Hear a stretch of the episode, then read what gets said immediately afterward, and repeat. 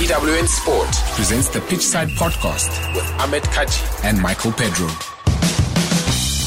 Hello and welcome to a special 7-minute episode of Pitchside Podcast. My name is Ahmed Kajee. And I'm Michael Pedro. 7 minutes because we are talking Varsity Sevens, which is taking place this weekend, the 5th and the 6th, Friday and Saturday. And by the end of that, we will know who the best Sevens university team in the country is. It's going to be 2 days of action-packed rugby at the Pirates Rugby Club, and I'm looking very, very forward to what's going to go down this weekend. I see they've decided to change the format to make it even more exciting for the fans. Yes, they have. The tournament will take a pool format instead of the round-robin stages which have been used in previous years. There are 12 teams competing in this year's competition. They've been split up into 3 pools with 4 teams in each pool.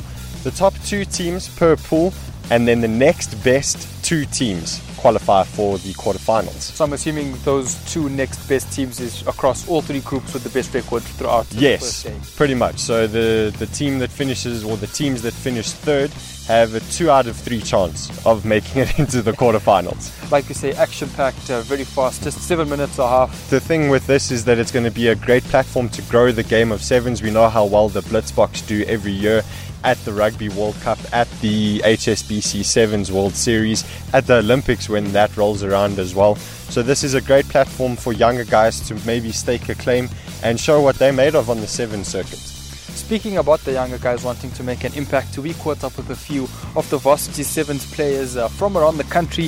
The first one we did catch up with was Lauren Pretorius, all the way out from Tuks, as well as Lunathi Ntele from CPUT. We also chatted to Rian Esterhuizen from NMU, otherwise known as the Madibaz, as well as Malcolm Kayes from the ever-dangerous Maties. Our systems are in place, well managed. I really think South African Sevens system is really one of the best, and that's why we, for the second year in a row, the best seven team. In my opinion, I would say that teams that compete in the Varsity Cup are the teams that are very weaker than others, but underdogs always have nothing to lose.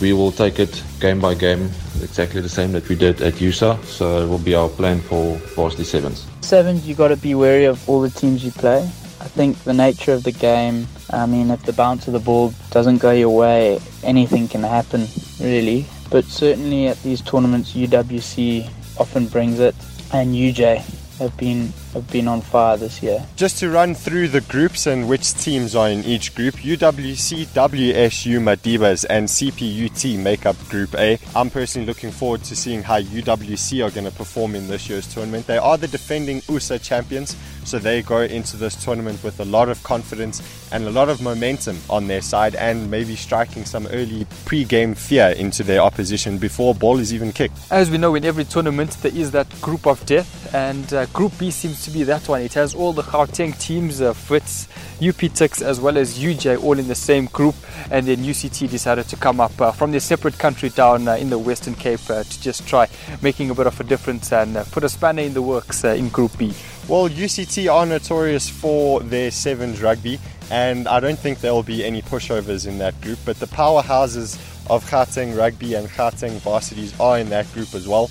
Taking a look at Group C, we have UKZN, University of Free State, Northwest and then Maties. That to me is also going to be a very exciting group. Gauteng teams are guys that I'm really, really looking forward to, and speaking about one of those, there's obviously UJ and Wits. And from those players that we happened to speak to from UJ, we spoke to Devon Mayer. He spoke about the building on from the USOF form, as well as Witz's Christopher Worthington, and he spoke about how they're hoping for a good run. I mean, Wits never had the best varsity rugby season. We all saw what happened out of the varsity football, so I'm sure they'll be wanting to end on a good run, especially for Wits with it being the 96-year anniversary. Definitely, and not forgetting the teams from the Western Cape, we have UCT and UWC as well. We spoke to Peter Skuenracht from UCT, who said how this is going to be an excellent platform to develop talent, not only in the 7s but in the 15s game as well. And we also caught up with Vernon True. He spoke about his team's confidence heading into this, especially off the back of winning USA earlier this year.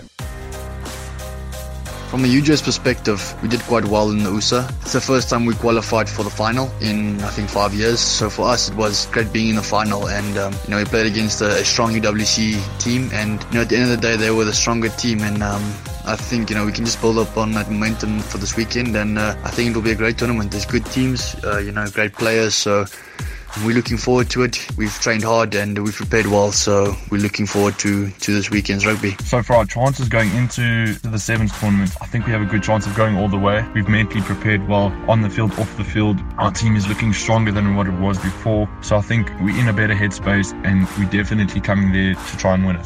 The sport as a whole is growing. More and more youth are getting involved. Varsity Sports is growing each year. You've got guys like James Murphy that's been part of the Varsity Sports setup 2 years ago, that's now permanently joined the Blitzboks. Sevens is such a great platform to develop your skills, your fitness that you can take further. If we stick to what we know and our planning, and then I think we stand a pretty good chance at winning this thing this year. In terms of predictions, who are you expecting to really come home with the title? Well, you can never count out the likes of Maties and UCT as well. But purely off the back of what happened at USA, where UWC and UJ made the final, UWC eventually going on to win that tournament, I'm predicting that those two are going to make the final again. It's pretty similar teams, pretty similar makeup of those teams, and it's going to be a case of them having that momentum, having done well in the previous tournament. I think that's going to be enough to carry both teams through to the final. From my side, I always say you can never put rugby past the Pretoria teams. Tuks have always been brilliant when it came through to the varsity rugby season. Last year, they never had the best season, unfortunately, but the year before that, they were defending champions coming through 2016. I think Tuks are going to really come through and push it forward. If not, I think Fritz will be coming through as well. I'm saying that with a bit of a bias on my side. I am a former Fritz student, so I think they will be coming through. But other than that, I'm assuming one of the Gauteng teams will definitely be in that final. If you can't make it through to Pirates Rugby Club on Friday and Saturday, EWN Sports has you covered. Just follow us on Twitter at EWN Sports and use the hashtag PitchsidePodcast for all the latest from Varsity Sevens.